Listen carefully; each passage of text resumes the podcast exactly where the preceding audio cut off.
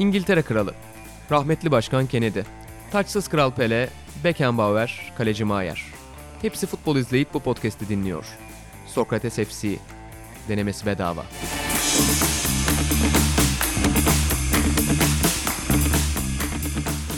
Sokrates ofisinden herkese selamlar. Hatta Sokrates'in yeni ofisinden Sokrates FC olarak ilk kez selamlar diyoruz. Çok güzel bir ofisteyiz. Yeni podcast odası. Hakikaten ses yalıtımıyla ve şıklığıyla öne çıkıyor. Çok rahat bir ortam. Burada kendimi iyi hissediyorum.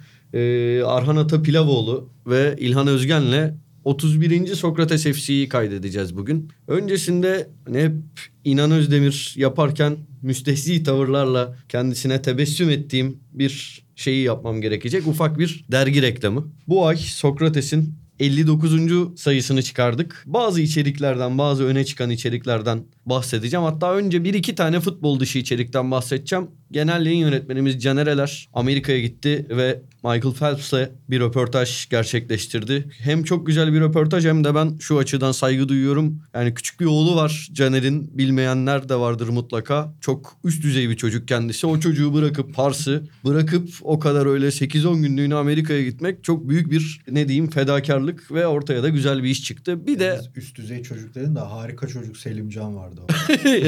evet İlk üst düzey çocuk benim gördüm. çok doğru ama Pars'ta Şimdi gerçekten Amerika'da mı yaşıyormuş? vallahi hiç bilmiyorum. Son 15 senede ilk kez adını duydum Siyaset diyebilirim. Evet hatırlıyorum ama çok uzun yıllardır ondan sonra biliyor ideoloji karmaşası yaşayan çocukla bir hatırlamıştım. çok güzel bir YouTube videosudur. Ee, ikinci futbol dışı içerik önerim Aras Yetiş geçtiğimiz günlerde de Avustralya açık finalini anlatan Aras Yetiş bir Simona Halep yazısı yazdı. Aras için de ben burada hep söylerim. Bence Sokrates'te yazı anlamında e, bu 60 ayda geride bıraktığımız 5 senede kendini en geliştiren e, kişi olabilir. Yine çok güzel bir Halep yazısı. Sonra gelelim futbol içeriklerine. Alexis Menüş, Sokrates Almanya'dan Nagelsmann'la bir röportaj yaptı. Emre Özcan, Trent Alexander-Arnold'u yazdı. Emre Gürkaynak, İbrahimovic'in karakteri ve sosyal medya imajı hakkında bir şeyler yazdı. Bir yazı yazdı daha doğrusu. Yine güzel bir yazı. Biz de Caner'le birlikte Fernando Mustera ile konuştuk. Bir de öyle bir röportajımız var. Mustera kapaklı sayımız bayilerde. İnandan bile uzun yaptım galiba bu reklamı. Şimdi Mustera röportajı demişken aslında içimden geldi. Küçük bir anıyla bu sefer başlayabilir miyim? Yapmadığım bir röportaj anısı. Merih Demiral'la röportaj yapacaktık. Bir herhalde iki iki buçuk sene oldu. Daha Sokra- bile fazla oldu. Öyle İlk mi? ofisteydik daha. Hayır ilk ofiste değildik olur mu? Teşvikiye'deydik. Çok çok iyi hatırlıyorum. Yüzde yüz. Ancib'in pasajında. Vallahi teşvikiye'deydik. Tarihini bulurum. Yani şimdi neyse çok önemli Oğlum değil. Daha Sporting Lisbon'daydı adam. Evet Sporting Lisbon'daydı. Oradaki şeyde kanepede Onur'la oturuyorduk. Ümit Ancib'indeydik. milli takım kadrosunu ya şeyden bakayım hatta e, şu an Merih Demiral'ın Instagram'ına girip aramızdaki o müthiş mesajlaşmayı bakıyorum tarihine. 2017 Ocak. Teşvikiye'deydik. 14 Ocak 2017'de Merih Demiral'la konuşmuşuz. Yani şöyle konuşmuşuz. Allah Allah. Sporting Lisbon'dan milli takıma seçilen oyuncu olarak ben açıkçası şeyi de bilmiyordum. Yani Fenerbahçe altyapısından oraya gittiğini Merih'in ismini gördüğümde bilmiyordum. Söyle. Ya sen onun bir menajeriyle konuştun tamam ya. işte o bu Teşvikiye'de. Abi Ancib'in değil miydi o ya? Vallahi Teşvikiye. Allah Allah. Neyse Merih'e Instagram'dan mesaj attım. Yani çok ilginç geldi Portekiz'den Türkiye Ümit Milli Takımına birinin gelmesi. E Dedim röportaj yapmak istiyorum seninle. Merih de çok hani son derece saygılı, güzel ve sıcak bir şekilde beni bir abisine yönlendirdi. Tayfun abim ilgileniyor böyle şeylerle. Hani çok isterim. Telefonu burada hani konuşun yapalım. Ben de Tayfun abisiyle Merih'in e, hemen iletişime geçtim. Tayfun abi benden soruları isteyince yani soruları gönderin hani yapalım ilk fırsatta gibi bir şey deyince ben de ya dedim 18 yaşında çocuktan şimdi niye şimdi soruları mı göndereceğiz? Yapmıyorum dedim yollamadım. Daha sonra Meri Juventus'a gittiği gün Fanatik gazetesinde ilk tam sayfa işte Meri hakkında dosya vardı. En büyük övgü kaynaklarından biri şey 15 yaşından itibaren her şeyini profesyonelce işte Tayfun abisi yönetiyor falan. ya burada gerçek pişmanım o röportajı yapmadığıma böyle bir vizyonsuzluk sergiledim. Pişman olduğum bir anımı anlatmak istedim. Ama yani naçizane bizim işi yapan herkes bu soru gönderme şeyine biraz kıl kapar ya. Senin tepkine daha şık bir şey ben. değil ama hani sonuçta bir çocuğu orada ya şimdi şu olumlu tarafından Ya bakıyorum şunu bir dese yandan. sen hatalı olabilirsin bence. Yani röportajın dökümünü bir gönderin. Bakalım istediğimiz Ha, evet. şeyleri yazmış mısınız? Evet. Yani anlatmak istediğimizi orada tepki versen ne yaptın derim de ben de senin yerinde olsam ben de Ya öyle olduğu zaman sahte bir röportaj gibi oluyor ama Tabii. onlar açısından baktığımda da anlayabiliyorum deyip artık Çok konularımıza yani. konularımıza geçiyorum. İlk olarak Arhan Atapilavoğlu'nun konusuyla başlayacağız. Buyur Arhan. Ne çok konuştum ya. Ee, estağfurullah abi. Ben Beşiktaş'la ilgili başlamak istiyorum. Malum bir teknik direktör değişimi yaşadı Beşiktaş. Sergen Yalçın göreve geldi ve hani son zamanlarda hiç görmediğimiz bir yıldız futbolcu edasıyla geldi. 20 bin, 22 bin kişiye yakın taraftar stadı doldurdu. Ama ben öncesinde biraz Abdullah Avcı'yla başlamak istiyorum bu sürece. Çünkü Sergen'i onsuz anlatmak biraz e, yani eski teknik direktörü anlatmadan olmaz gibi geldi. Abdullah Avcı Beşiktaş'a geldiğinde bence biraz yanlış bir süreçle geldi şu anlamda. Sınırları olmadan geldi. Yani hangi sınırla neyi çizdiğini e, biz bilmiyorduk Beşiktaş yönetiminin. Mesela hani Conte'yi getirirseniz ilk sezonda başarılı olmak istersiniz. O amaçla getirirsiniz. Uzun vade değil de biraz kısa vadede işleri toparlamak istersiniz. Ya da ne bileyim Jürgen Klopp'u getirdiğinizde daha çok uzun vadede bir projeye yatırım yaparsınız. Abdullah Avcı da biraz Klopp gibi uzun vadede başarılı olmasını bekleyeceğiniz bir adam. Ama sanki Beşiktaş kısa vadede de bir şeyler bekledi ondan. Ve Abdullah Avcı başarısız oldu. Çünkü zaten uzun vadede bir şeyler başaracağı malum hocaydı diyeyim. Yani kısa vadede senle de konuşuyorduk abi. Hani bu sezonu 6. da 7. de bitirebilir. Şampiyon da olabilir ama 6. 7. bitirmesi çok daha muhtemel gözüyle bakıyorduk ki gelen sonuçta aslında öyle oldu. Abdullah Avcı başarısı olarak görevine son verildi. Ama işte bu süreçte yani ne kadar saha içerisindeki yani 8 maçta 7 mağlubiyet alan bir takım başarısızdır. Bunu tartışmaya gerek yok ama e, beklentileri doğru ay- ayarlasaydı Beşiktaş yönetimi bence onu biraz doğru ayarlayamadı gibi geliyor bana. E, bu kadar başarısız gibi lanse edilmezdi bence. Mesela Tyler Boyd transferi yapıldı. Ben işte yeni Vişça'mı buldum dedi Abdullah Avcı. Yeni, yani Vişça yıldız değildi. 5 sene içerisinde bu hale geldi. Aslında bu bile bence bir şey anlatıyordu. Ee, kötü bir kadro planlaması var Beşiktaş'ta. Bunda Abdullah Avcı'nın da rolü var mı? Bence var. Çünkü yani seneye sahte bekle başladı. Beş tane oyuncuyu e, ileri uçta görevlendirmek istedi. Burada hani e, golcü kanat oyuncularına ihtiyacınız var ya da golcü orta saha oyuncularına ihtiyacınız var. Beşiktaş 3 kanat transfer etti. Bunların hiçbirisi golcü değil. Enkudu en son ne zaman gol atmış bilmiyoruz. E, Tyler Boyd bir sene Ankara gücünde pa- parladı. Tabii ki bunda ekonomik nedenler de vardır ama en azından profil olarak golcü bir kanat oyuncusu transfer edilebilirdi. Sonuçta e, Avrupa'nın her yerinde çok maliyetli olmayan golcü oyuncular var. Keza orta saha oyuncuları da öyle. Elneni transfer edildi. Elneni golcü bir orta saha oyuncusu değil. Ceza sahasına koşu atan bir oyuncu değil. E, Bütün gol yükü Burak Burak üzerinden mi düşünüldü? ya yani, Burak'ın bence öyle düşünülmedi ama günün sonunda öyle olacağı biraz barizdi. Hani e, Dorukan'ı öyle denemek istedi hoca. Ceza sahasına koşu atan. Oğuzhan'ı bir ara öyle denedi. de. Sakatlandı. E, ve işte beklerin normal hani işte sahte bek olmayan eski Şenol Güneş dönemindeki gibi günümüzde hani Süper Lig'in çoğu takımını kullandığı gibi kullanmaya başladı ve e, farklı bir yola girmek zorunda kaldı. Dediğim gibi kadro plan, planlanması kötü yapıldı. Ama günün sonunda Abdullah Avcı bence başarılı mıydı, başarısız mıydı? Dediğim gibi saha içerisinde evet e, başarılı olduğunu söylemek imkansız. Ama sabredilebilirdi bence. Çünkü sonuçta 3 senelik bir sözleşme imzalıyorsunuz ve diyorsunuz ki ben işte yeni teknik direktörümü getiriyorum. Oyun yapısı belli Abdullah Avcı'nın. E, o oyun yapısına yönelmek istiyorum ve e, buradan devam etmek istiyorum diyorsunuz. Bunu yarıda bırakacak kadar da felaket bir durum yoktu bence ortada. Bu 7 mağlubiyetin üst üste gelmesi üst üste orada sıkıntı. Yani 7 mağlubiyet senin farklı yerlerinde gelseydi belki bu kadar da e, kıyamet kopmayacaktı. Sonrasında Sergen Yalçın dönemi. Doğru zaman mı, doğru yer mi? E, bundan pek emin değilim. Doğru tercih mi? Ondan da çok emin değilim ama doğru tercihler ya da yanlış tercih yani yanlış tercihler bazen doğru sonuçlar doğurabiliyor ya da doğru tercihler yanlış sonuçlar doğurabiliyor. Çok büyük bir destekle geldi. Dediğim gibi hiç böylesine sanki Sergen Yalçın'ın futbolculuğu o büyük futbolcu Beşiktaş'a yurt dışından transfer edilmiş de öyle bir havayla geldi. e, Abdullah Avcı'nın veremediği şeyleri verebilir Sergen Yalçın. Ve camiayı böylesine birleştiren. Abdullah Avcı onu veremezdi. Çünkü e, tartışmalı bir teknik adamdı. Ba- Bazı Beşiktaş taraftarları istemiyordu. Bazı Beşiktaş taraftarları da çok güveniyordu. Ama Sergen e, sonuçta Beşiktaş'ta yıllarca futbol oynamış birisi olduğu için farklı şeyler verebilir Abdullah Avcı'dan. E, sağ içerisinde ve sağ dışı sağ dışında özellikle sağ dışında camiayı tamamen kendi içerisine almış bir hocam. Bakalım yeni yani sağ içerisine de biraz değinmek gerekirse Arada ondan önce sağ içinden önce sana şunu soracağım. Ee, Abdullah Avcı ile ilgili beklentiler iyi ayarlanmadı dedin ya. ya bana biraz öyle geldi. Sergen Yalçın konusundaki beklentiler ne ve ne olmalı? Ya gibi Sergen- var. Yalçın konusundaki beklentiler bence şu an beklenti zaten şeyde gibi geliyor bana. Hani daha ne kadar kötü olabilir? Zaten Beşiktaş şampiyonluğa matematiksel olarak oynayabilir ama oynayamaz gibi duruyor. Ee, ve Beşiktaş taraftarını şu an Sergen Yalçın'dan muhtemelen istediği hani o ya o ruhu bir görelim. Hani koşan oyuncuları parçalayan neden. Koy gençleri koşsun. Aynen. Zaten bu arada herkes şey bekliyor ya.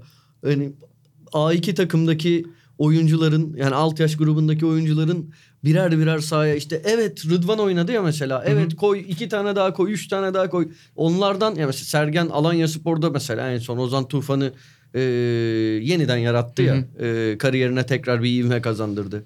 Şimdi Ozan üzerinden birçok genç oyuncu konusunda Sergen Yalçın'a bir beklenti yaratılmış durumda. Merih Hani ben onu görüyorum. Alanya'dayken Alanya'da Evet, oy- oynadılar beraber. Ee, ya hatta şöyle diyeyim Karyus'un yediği Utku Utku değil Ersin'i oynatın diyorlar. Hani o kadar ee, bir gençlere dönüş var. Ya Türk futbolunun en büyük sıkıntılarından biri bu coşku. Aynen. Koy gençleri. Koy gençleri koşsun. Ben çok severim bu şeyi. Utku Tam da zaten-. Koy gençleri koşsun.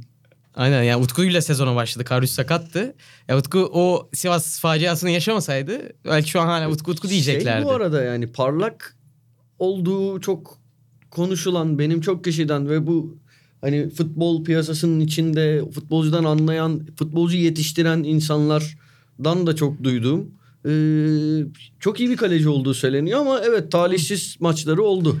Evet ya Antalya Spor maçı vardı geçen Evet, sene. Hani evet, 3 şut gitti, 3'ü de gol oldu. Evet, tabii kaleci zaten talihsiz bir meslek kalecilik. Ee, Sergen konusuna gelince de beklentileri ya bu zaten bu 6 ay dediğim gibi bir şekilde geçecek. İyisiyle kötüsüyle. Şey sence e, mümkün değil mi? Sergen Yalçın yani kesin ne olursa olsun önümüzdeki sezona başlar. Bence diyor mu? başlar. Başlar mı? Yani Diyorsun. e, çünkü böyle beklentiyle gelen bir adam 6 ay sonunda e, kendi oluşturmadığı bir kadroyla değerlendirmek biraz acımasız bence. Evet.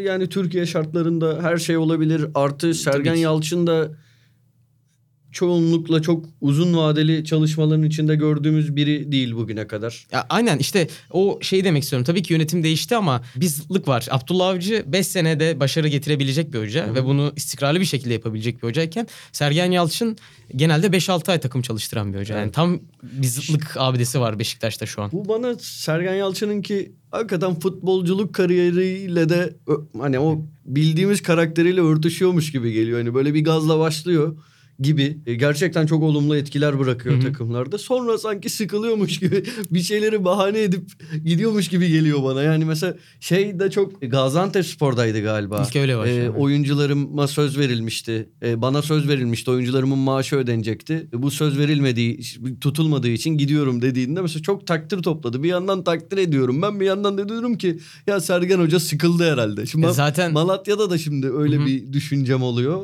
Şey demiş zaten teknik adamla ilk başladığında hani Beşiktaş ta o zamanlar sorulmuştu. Beklentiniz ne? Gelecekten nasıl olmak istiyorum? Bir beklentim yok teknik direktörlükten futbolculuk kadar demişti. Aslında kendini de gayet iyi özetliyor ama ben Beşiktaş onu yani e, doğru zaman mı dediğim gibi bilmiyorum ama ulaşmak istediği en yüksek nokta olduğunu düşünüyorum. E, Avrupa şey olmaz mı? Dört kulübü çalıştıran ilk Türk Olabilir belki Mustafa Denizli'nin Trabzon. Yani Beşiktaş'tan üst Avrupa hedefi yoktur gibi geliyor bana Sergen Hoca'nın. Ve gerçekten Abdullah Avcı'da da o vardı. Çok büyük bir coşkuyla gelmişti ama olmadı. Sergen de inanılmaz büyük bir coşkuyla geliyor ve e, Abdullah Avcı'dan net bir artısı var. Taraftarların hepsi onu kabul etti. Hata yapsa da yanlış yapsa da Altay'ı cepte yüzde yüz ve bir senede bir şeyler vaat edebilir. Ya toparlamak gerekirse ben Abdullah Avcı'nın çok evet başarılı bir dönem geçirmedi. Ama başarılı olabileceğini düşünüyordum ben Beşiktaş'ta. Çünkü 3 senelik bir sözleşme imzalıyorsanız Abdullah Avcı gibi biriyle o 3 seneyi doldurmaya çalışırsınız. E, Fenerbahçe'nin küme düşme potasında geçirdiği gibi bir felaket bir sezon da yoktu ortada. Sergen Yalçın'la nereye kadar gidebilir Beşiktaş? Bence bunun cevabını ne yazık ki kimse veremez. Çünkü Sergen Yalçın'ın öyle bir kariyeri olmadı. 6 aylık kariyerleri oldu. Tam bu şekilde kulüplere gelip sonrasında yazın bıraktığı e, maceralar yaşadı.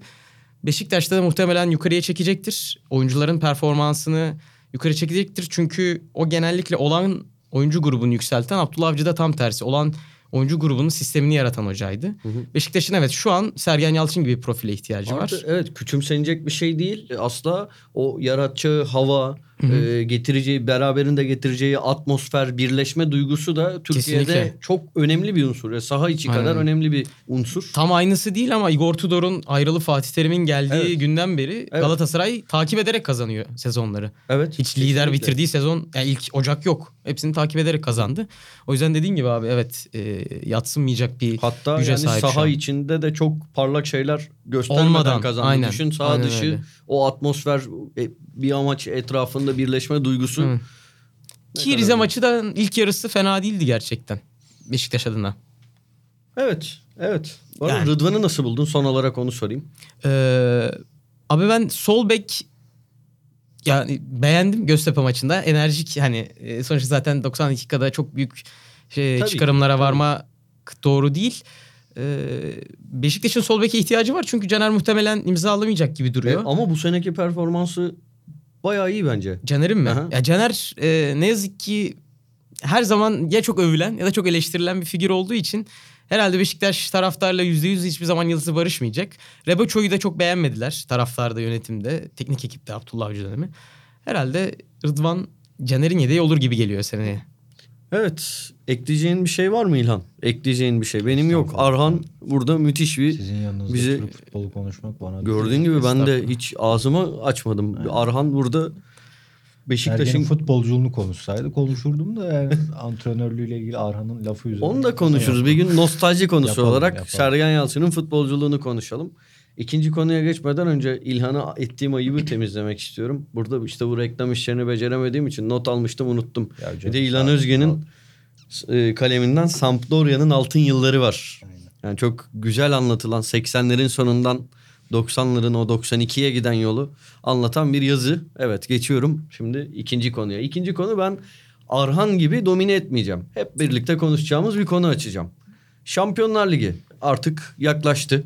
İkinci tur maçları. Bu ikinci tur diye geçiyor değil mi? Playoff birinci Son tur. 16 gibi. Evet. Son 16. Yok hatta İkinci evet. tur yani. Neyse adı neyse. 8 tane Şampiyonlar Ligi maçına yakınız. Bu maçlara dair beklentileriniz ne? En çok hangi eşleşme sizi heyecanlandırıyor diye hatta ortaya bırakayım. Hep birlikte konuşalım. Ya da isterseniz maç maç mı gidelim? Atletico Liverpool'dan başlayıp mı gidelim? Nasıl Hangisini? istersen konu senin. O zaman Atletico Liverpool'dan başlayalım. İlhan hiç artık podcast'imize giriş yap diye sana atayım pası. Bu maçtan beklentilerin neler? Kısa kısa geçebiliriz yani 8 Ya maç. bu maçtan beklentimden ziyade orada sanırım Simone'nin durumunda bir şeylik var bu sene artık. Hani Son sene nihayet gibi. ayrılacaklar Aynen. gibi. Ee, onun da durumunu belirleyecek maç olabilir. Çünkü Liverpool'u elemek büyük sükse yaratır. Tekrar düşünebilir bence insanlar. Ama elenirse artık %100 ayrılacak ve bambaşka bir dedikodu çemberine sokacak insanlara. Yani çünkü Inter için yıllardır konuşuluyor. Conte Inter'i şampiyon yapamazsa Inter orası. Yani Fenerbahçe, Trabzon, Beşiktaş hepsini miksere at karıştır. Öyle bir kulüp Inter. Bu sefer o dedikodular falan başlayacak ama Liverpool herhalde favoridir. Yani şu anda bir tek Napoli yendi onları bu sene sanırım. Ama yani Bence futbol olarak da bence Liverpool kazansın zaten. Atletico Madrid'in oyunu artık kendini tekrarlayan acayip bir kısır döngüye girdi. Birçok yetenekli oyuncuya da bence harap ediyorlar o ya sistemde artık. zaten şöyle düşünüyorum. Bak Griezmann'ın gidişine rağmen Hmm. bence bu Atletico'nun en iyi kadrosu olabilir. Yani şu andaki Tabii kadro e, çok üst düzey bir kadro. Yedekleriyle falan yani Evet. böyle 17-18 oyuncuya baktığında çok yetenekli, çok yönlü oyuncular. E, yani bir türlü bekleneni bu sene Abi La şey- Liga'da da altıncılar mı, yedinciler mi? Hiç Şampiyonlar Ligi'nde de bence hani biraz isimle ve alışkanlıkla çıktılar. Doğru o ilk başarıları yaşadığı dönem diyorduk ki Ya elinde kendi çıkardığı çocuklar var ya da elinde olan imkanlarla bu oyunu oynatıyor ve bu oyunu beğenirsin beğenmezsin. Bu takıma uygun bir oyun oynatıyor ve sonuç alıyor. Büyüklerin arasında var olmak için bunu yapmak zorunda. Evet. Yaptı dedik Şimdi ama bunu diyemiyorsun yani kadroya. diyemezsin. Bayağı kadro çünkü. Ee, Ben tamam savunma futbolu oynatılır ama o kadar da savunma futbolunun oy- oynatılmaması gerektiğini düşünüyorum. Çünkü B planı hiç olmayan işte mesela İtalyan futbolunu severim. Savunma futboldur ama iyi İtalyan takımlarının hücum planları da vardır. Ama Yunanistan şampiyonluğuna baktığında kornerden gelen gollerden umut beklemek bu eleştirilebilecek bir şeydir nazarımda. Atletico'nun futbolu da iyice ona dönmeye başladı. O yüzden temennim Liverpool'un elemesi diyeyim. Bir öngörüde bulunmayayım da Liverpool geçer umarım. Bence hani en net eşleşmelerden bir tanesi. Yani bel- belki ilki ilki bile olabilir. Liverpool'un ağır favori olduğunu düşünüyorum. Arhan ekstra bir şey söyleyecek misin? Yok ben de ekstra bir şey söylemeyeceğim. Yani Atletico Madrid'in dediğiniz gibi çok farklı yapıda bir kadro. Hani o defansif yapısından ziyade o Felix'i, Diego Costa'sı, Alvaro Morata'sı hani hücum gücü yüksek bir kadro ama ona rağmen bu sene sanki biraz değiştirmeye çalıştı onu senenin başında. Bek aldı Renan Lodi falan ama Renan Lodi'yi bu arada çok çok aynen çok beğeniyorum. ben de Çok- beğeniyorum. Ama olmadı yani Trippier e, Trippier'ı orada falan aldı. ya? Aynen hani yani. e, Renan Lodi iyi bu arada yani. Takım kötü de Renan Lodi bence çok iyi gidiyor. Aynen yani sanki bir savunma değil de o bekleri de ileri atıp Evet. bir şeyler yapmaya çalıştı ama olmadı. Peki son bir şey sorayım sana özellikle İlhan. Yani ya da ikinize de. Dedin ya Simeone artık başka bir yere gidecek. Gittiğinde sence e, oranın kendi dinamiklerine adapte olacak ve Atletico'da gördüğümüzden başka bir formatla mı yoluna devam edecek? Yoksa yine bir savunma teknik direktörü mü olacak? Bir tahmin var mı? gittiğine de bağlı ya. Bir de şey dezavantajı da olacak. Şimdi Atletico Madrid'den biz bu çıkışı beklemiyorduk. Bir anda ulan ne oluyor dedik Hı hı. devam ederken. Şimdi Ha, evet. Inter'e gittiğini düşün. Inter'de direkt bambaşka bir şey bekleyeceksin daha ilk seneden itibaren. Ama çok büyük atıyorum yani. Sampdoria'ya gittiğini düşün. Atıyorum. Sallıyorum az önce Sampdoria dedin diye aklıma geldi. Orada yine bir şey beklen, beklenmeyen bir yerde gene bu futbolla bir yerlere geldiğinde diyeceğiz ki adam bu işi biliyor ama büyük takımlarda yüzmeyi denerse orada işi zor gibi geliyor bana ya. Çünkü hele şu anda tamamen hücum futbolunun dönemini konuşuyoruz dünyada son 3-4 yıldır. Oraya ayak uydurmak savunma futboluyla yeni dokunuşlar yapmadığın sürece zor gibi. E, Elbette bir gün dönecek o. Devran dönecek de ne zaman dönecek bilmiyoruz şu an. Zor yani Simone'nin işi bence ya yeni düzende. Peki o zaman bir sonraki maça ge- geçiyorum. Dortmund Paris Saint Germain. Bu maça da aslında daha önce baktığımda yani eş kura çekildiğinde hani net Paris Saint Germain neler diyordum. Çünkü Paris Saint Germain artık yani bu sene en azından o dağınık futbolcuların bir takım haline gelemediği sadece yıldızlardan farklı farklı bireysel performanslardan oluşan bir takım değil. Bu sene canavar gibi giden bir takım. Hem Şampiyonlar Ligi'nde hem ligde. Ee, şimdi bakmadım ama galiba bu sezon mağlubiyetleri olmayabilir. Yani hiçbir alanda. Şimdi Var. bak- var ya, mı? Var var. Tamam Ya, yani bak- varsa da bir tane iki tane vardır sanki. 3 ya da 4 maç hariç hepsini ligde kazanmışlardı diye hatırlıyorum. Her neyse.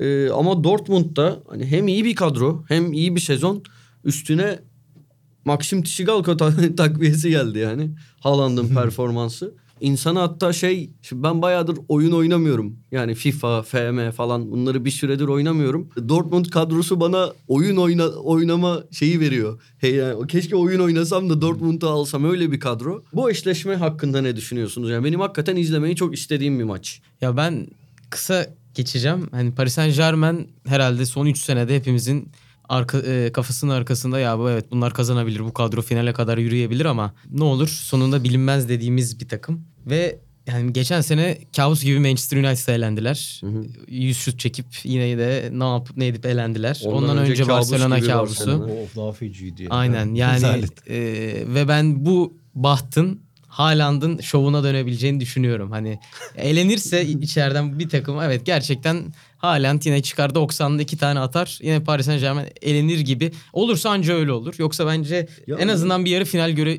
Ama- görecekler gibi geliyor bana bu sene. Dortmund'un da kadrosu yani çok iyi. Gal yani şimdi Ben hatta Dortmund'u favori görüyorum zaten. öyle mi? Tehlikeli Ha. takım. O Inter maçlarında falan aynı gruptaydılar ya. Sıkıntılı takım yani Dortmund. Yani çeşit Beğendim çeşit Dortmund'u. şey de yapıyorlar.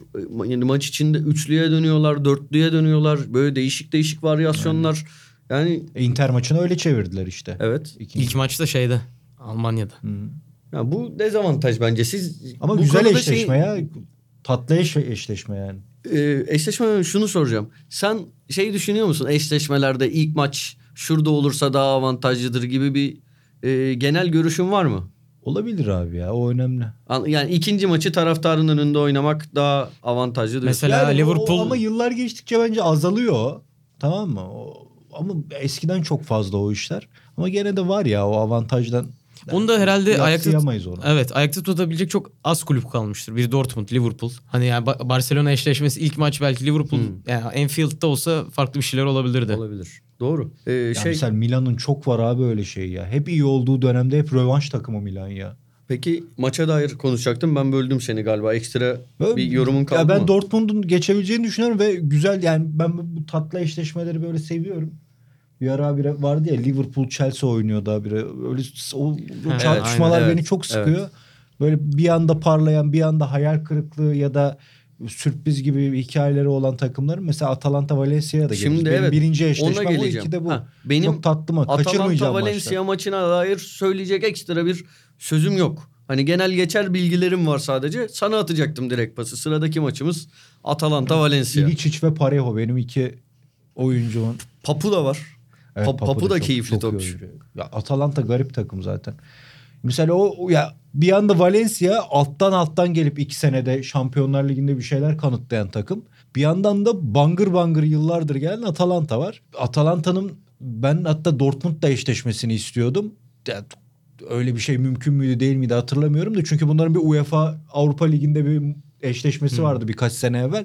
Muazzam maçlar olmuştu.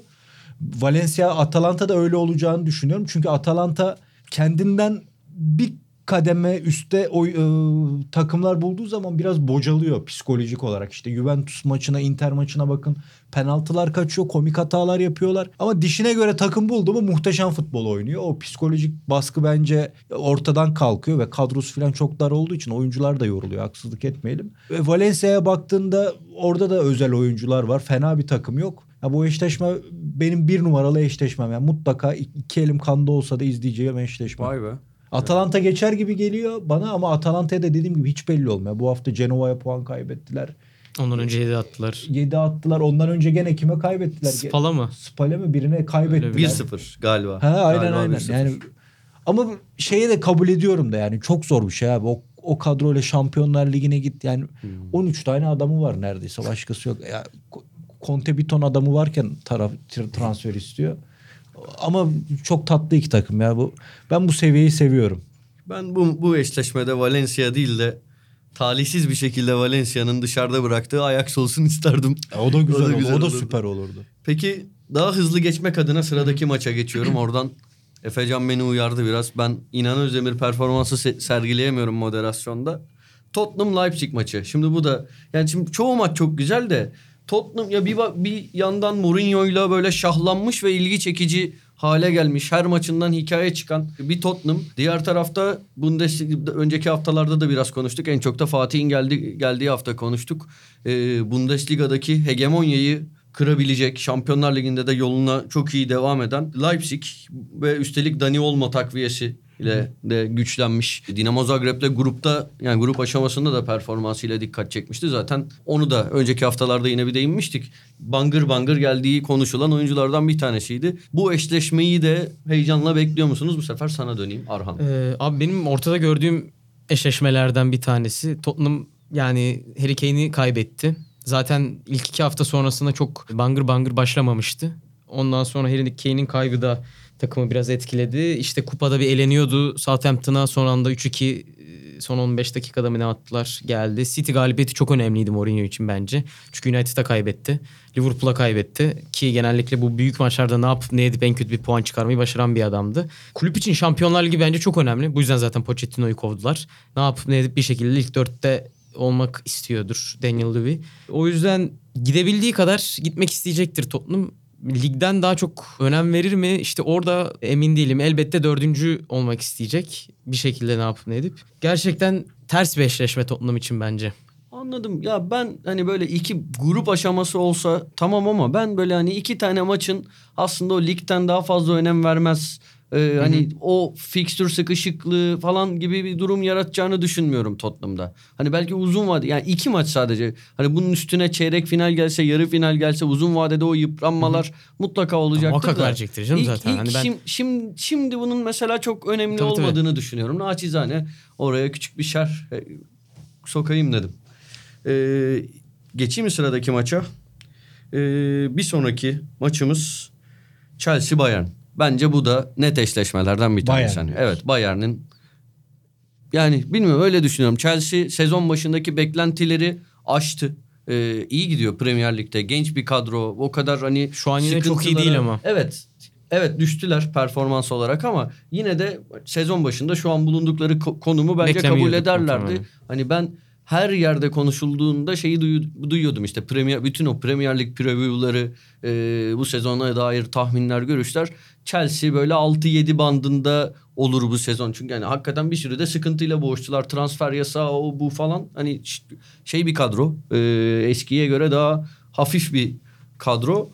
E, gruptan da çok zorlanmadan çıktılar ama Bayern'e artık diş geçiremezler gibi geliyor. Lewandowski'nin bu formuyla. Süper adam.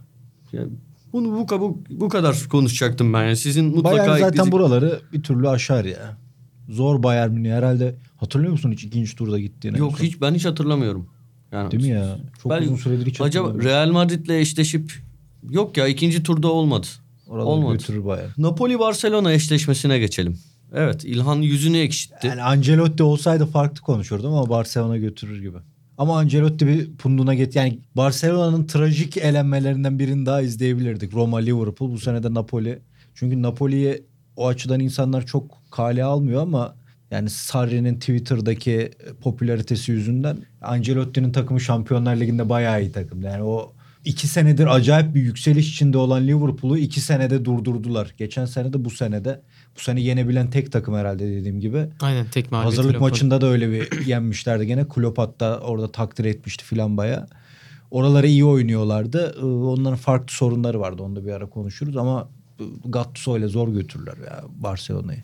Hiç e, boz, araya bir şey ekleyecek misin? Hiç bozmadan bir başka İtalyan takımı yine sözü sana bırakıyorum. Lyon Juventus eşleşmesi. Bence çok kolay Öyle geçmeyecek. Bence Juventus biraz toparlandı gibi ama o kurtluğuyla filan Bayern Münih durumundaki gibi aşar gibi geliyor. Yoksa ama oynadığı oyun değil Lyon'un şeyin e, ne diyelim Bastia filan var ya oralar. Hmm. Onlar filan Juventus'tan daha 18. futbolun böyle bir şey oynuyordur yani. Böyle şeylerde örnek gösterilen bir kulüp vardı Türkiye'de. Ne çatladı Çe- kapısı. çemiş, çemiş gezek. Ha çemiş gezek, çemiş gezek.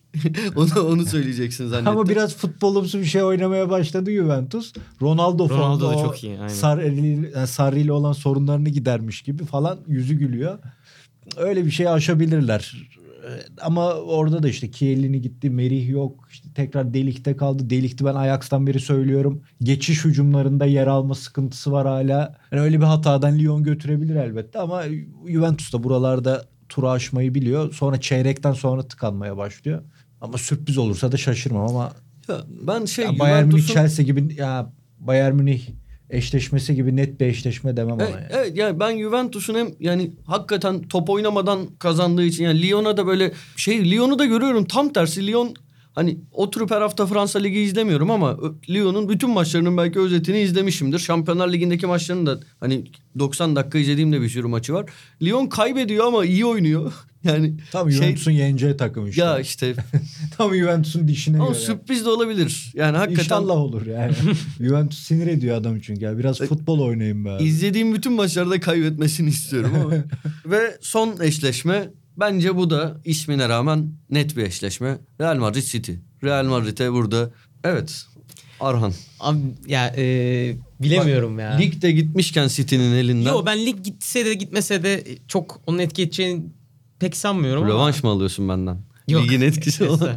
Ee, şey benim burada dikkat çekmek istediğim şöyle bir nokta var. Guardiola herhalde geçen ay bir 7-8 maçta 7-8 farklı oyuncu ve taktikle sahaya çıktı. 4-3-3, 3-4-3, 3-5-2 her şey yaptı yani.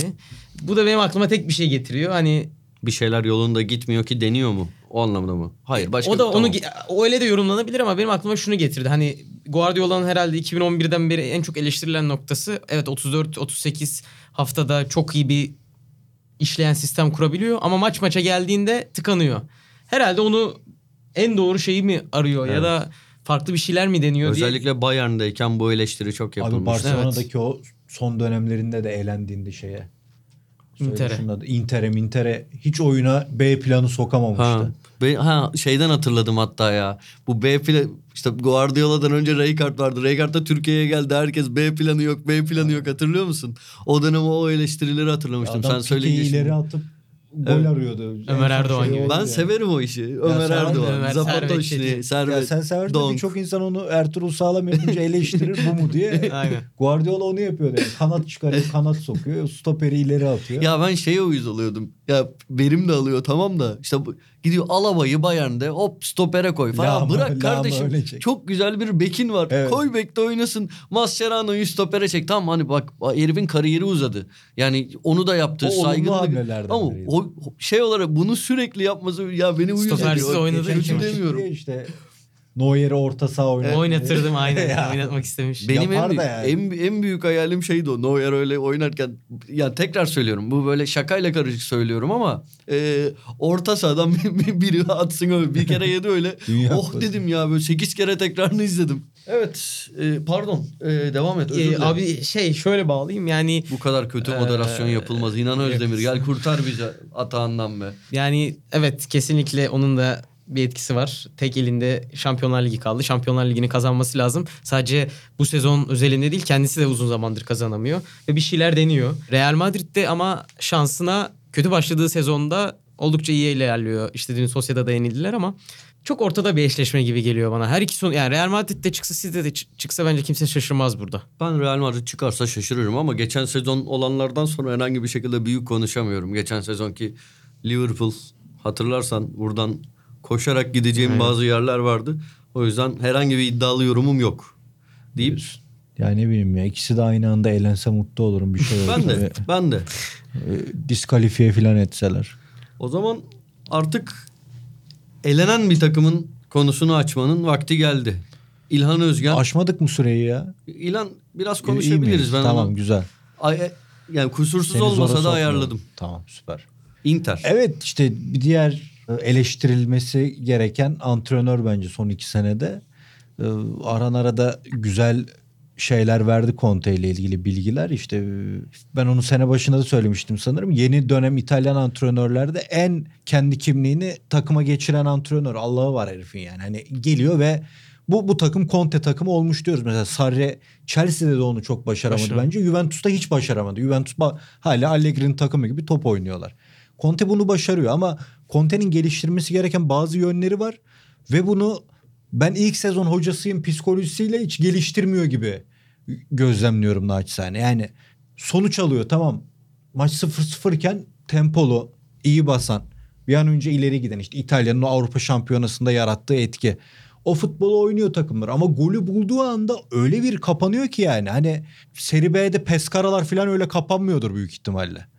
Yani o elindeki kadroyu öyle kötü kullanıyor ki ve birkaç sene önce özellikle Juventus'tayken özellikle İtalya Ligi'nde bu sonuçları alabiliyordu. Ama Avrupa'ya gittiğinde ona yedirmiyorlardı o ekmeği. E şimdi İtalya'da da yedirmemeye başladılar. Yani o kadar kapandığında bizim gençliğimizde çocukluğumuzdaki gibi gol yemiyorsun abi kapandı mı durumu yok artık futbolda. Bir türlü yiyorsun o golü ve ona başka planla karşı koyman lazım. Conte bunu devreye sokamıyor bir türlü. Yani takım öne geçince Lukaku'ya uzun oyna felsefesiyle bir takım izliyorsun Inter'de ki onu söyleyeceğim işte esas konumu benim kadrom yeterli değil diyor. Senin kadron yeterli değilse buralarda üstte oynayan Atalanta ile Lazio o zaman ligi bıraksın. Yani lisansları iptal olsun gitsinler Serie B'de oynasınlar. Senin gayet fena olmayan bir kadron var. Üstelik iki tane elinde olan maçı vererek Şampiyonlar Ligi'nden elendin. O Evet. kulvarda yoksun. Evet. Dortmund ve Barcelona maçları Barcelona'nın Sıradan bir yedek, antrenör yedeklerine olsa- karşı bir de. Heh, aynen baba bir de o var. Ben İddiasız onu unutup Neukamp'takini söyledim bir de. Neukamp'ta da öyle öne geçti. Ama yani orta sahada bütün direncini kırmışken Barcelona'nın ilk yarıda Sensi'yi çıkardı. Bir şeyler yaptı. Tempoyu düşürdü. Geriye yasladı takımı.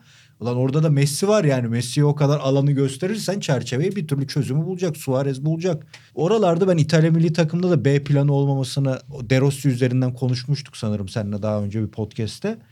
Ha, bu konularda kendini hiç geliştiremediğini düşünüyorum. Yani şimdi Fatih Terim'i suçluyorlar ya gün, günümüz futboluna ayak uyduramıyor diyor. Yani Conte bir iki sene sonunda kendi ayak uyduramıyor artık şeye değişime. Hala yani o, o Juventus'u şampiyon yaptın, ayağa kaldırdın ve önemli hamleler yaptın. Transferler konusunda fetişist bir adam.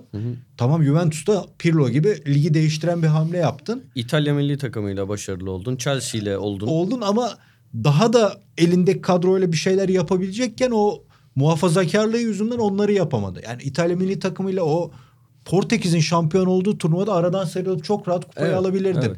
Sadece şunu düşünecektin ya De Rossi sert adam ve sakatlanan bir adam. Bu yoksa ben o bağlantıyı nasıl kuracağım? Jorginho çıkış yapıyor. Jorginho yani Struaro'yu niye götürüyorsun abi oraya yani? Ne yapacaksın? Ya da Juventus'ta yani yanlış anlamasın sakın kimse estağfurullah. Galatasaray'a iki maçta da hiç şansı yok gibi gözüküyorken kadroları karşılaştırdım zaten Tabii o ki, Juventus tabii ki. inanılmaz bir takımdı. Galatasaray iki maçta da seni yerden yere vurdu. İtalya'da da yani gayet Galatasaray o maçı hak etmişti. Gökhan Zan'ın benim izlediğim en iyi oynadığı maçlardan biriydi. O, o Chelsea'de, Inter'de hepsinde abi Şampiyonlar Ligi'nde hayal kırıklığısın. Bu bence hani 2-3 galibiyette deha müthiş hoca şeyi yapıyoruz ya bence eleştirilmesi gereken herhangi bir vasat bir antrenör yaptığında antrenörlük kariyeri sorgulanacak hatalar o yönde de gidiyor. Şimdi gene transferler yaptı. İçlerinden bir tek mantıklısı Eriksen herhalde ki Eriksen de tartışılır yani. Çok ucuza geldi. Tabii kontratının Ama son dediğin gibi falan. ucuza geldi. İşte yanında Brozovic gibi bir yönetmen varken ikinci e, yani işin yaratıcılık kısmını ona bırakırsan sadece etkili oyuncu Allah'ı var ama tüm beyin on, olamaz. Ama beyinleri var. Brozovic iyi bir oyuncu. Sensi gibi tempo yapan Barella gibi oyuncular var. Orada parlayabilir. Ama diğerleri yani Manchester'dan aldığı şey neydi adı? Ashley Young'a, Ashley Young olsun, Moses olsun. Ne bileyim. Zaten Moses- 33 ikisine de çok şaşırdım. Vardır iki şey yani. Ya İkisine ben onu şaşırdım. söyleyecektim. Herhalde Aynen Young Çok ilginç. Çok ilginç. Lukaku'ya orta atsın diye almıştır işte. Bilmiyorum. Yani herhalde zaten. bel, belki kadro yani şey gibi alsa anla kupa futbolcusu falan gibi hani onlar rotasyonu genişleteyim yani. de Beş maç anlayacağım oynayacağım, da. üç maç oynayacak. Ee, yani öyleyse anlarım daha doğrusu. Niye aldığını bilmiyorum. Mesela Godin'i aldı. Godin'i satmaya çalışıyordu bir ara Hmm. filan. Hani o, o konularda çok şey. Yani bir kere de oturup ya ben bu hüc- e, hücum presli hızlı futbolu oynatabiliyorum. Bunu neden 70 dakikaya yaymıyorum sorusunu soruyordur muhakkak ya da uğraşıyordur bilmiyorum ama yani o daha iyi bir çözüm bence transferden. O, o futbolu yayıp kendini geliştirme. Çünkü oynattığı o futbol hakikaten keyif veriyor. Onu kimse aksini söyleyemez. Ya bu arada gerçekten çok güzel bir hücum ikilisi oldu. Yani E kesinlikle şi- o var abi. Yani mesela bu 20 sene önce olsa bu, bugün podcast yaparken arada nostalji konusu yapıyoruz ya. Tabii tabii. Ya Lautaro Martinez e, şey Lukaku. ikilisini konuşacağımız bir Inter'in herhalde bölüm yapabilirdik. Çok keyifli. genç ikili. yetenek olarak yabancı transferlerinde nokta atışı yaptı. Tarihteki 5 transferden biri filandır. Biliyorsun alırlar öyle. Ronaldo'yu filan genç yetenek transfer saymıyorum. Evet Ronaldo, Ronaldo, zaten dünyanın zirvesinden geldi. de. yani. Vieri'ler, Mieri'ler onlar. Bence şey de iyi transferdi de işte Emre Belezoğlu da iyi transferdi. Emre Belezoğlu İtalya kariyerini kahraman olarak bitirebilirdi. Ama ben Emre'yi hiçbir zaman İtalya'da olacak diye düşünmedim ama Okan'ı çok düşünmüştüm. O, Okan, da öyle. Ah. O İtalyanların sevdiği her yeri gezen ceza sahasında az önce Evet, Beşiktaş'ın evet. sıkıntısı Tempo yapan. dedi ya. Vallahi tam o adamdı. çok ben haklısın. Okan'ın olmamasına şaşırmıştım. Hem de iki ayrı takımda olmadı. Evet. Yani Milan'a da gitti. Gitti miydi Okan? Bir dakika özür Yok ya, dilerim. gitme. Ümit Bir gitti. sen- Ümit Ha, bir dakika, Milan yaptı. bir dakika, bir, bir dakika haklısın. Özür dilerim. Kafam karıştı. Çok haklısın. Ama Okan benim çok beğendiğim bir oyuncuydu. Bence çok çok iyi oyuncuydu. Bence de. Emre de iyi oyuncuydu tabii de yani. Okan ama Okan'ın yaşı da vardı öbürlerine göre. Evet o yüzden de üzerinde durulmamış olabilir ama neyse. Bir de Inter'e gidilir mi abi? Inter'in ya şey işin Kaçta- falan da Abi kaç oyuncu vardı o zaman Inter'de ya ya? sa- sadece forvetler eğer hani ben karıştırmıyorsam Ronaldo, Vieri, Salas, Zamorano, Hakan Şükür, Ventola, Salas. Kallon. Salas. Keane vardı. Zamorano, ta, ha, Keane, Keane'i Robbie Keane. aldılardı. 19 yaşında Robbie Keane. Şey- Bak Ha- Hakan Şükür, Ventola kim birini daha dedim. Birini daha söyledim. Kallon. Zamorano var. Zamorano. Ventola yeni gel- yeni gelmişti işte onların genç Acayip o bir şey jenerasyonun ya. şeyi. Vallahi ya, yalan Salas söylemeyeyim de 40 oynamadı mı ya?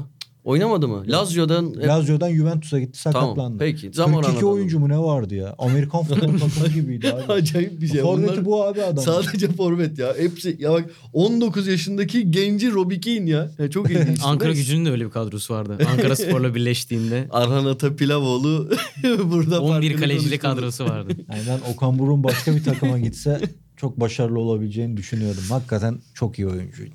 Forvetlere bak numaralar 45, 54 falan 9 olsun diye. 18. 1 artı 8.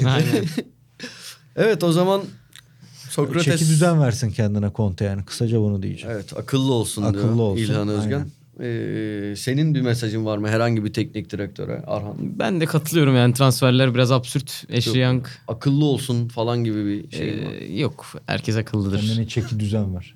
O zaman Sokrates FC'nin 31. bölümünün sonuna geldik. 32. bölümünde bölümde mi demem lazım? 32. bölümde görüşmek üzere. Hoşçakalın.